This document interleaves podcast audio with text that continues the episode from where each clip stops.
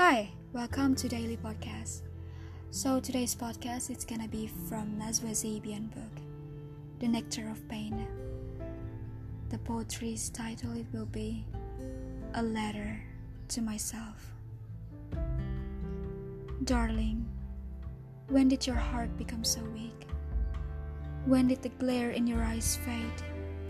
When did you disappear into the darkness? When did you start believing that you were nothing?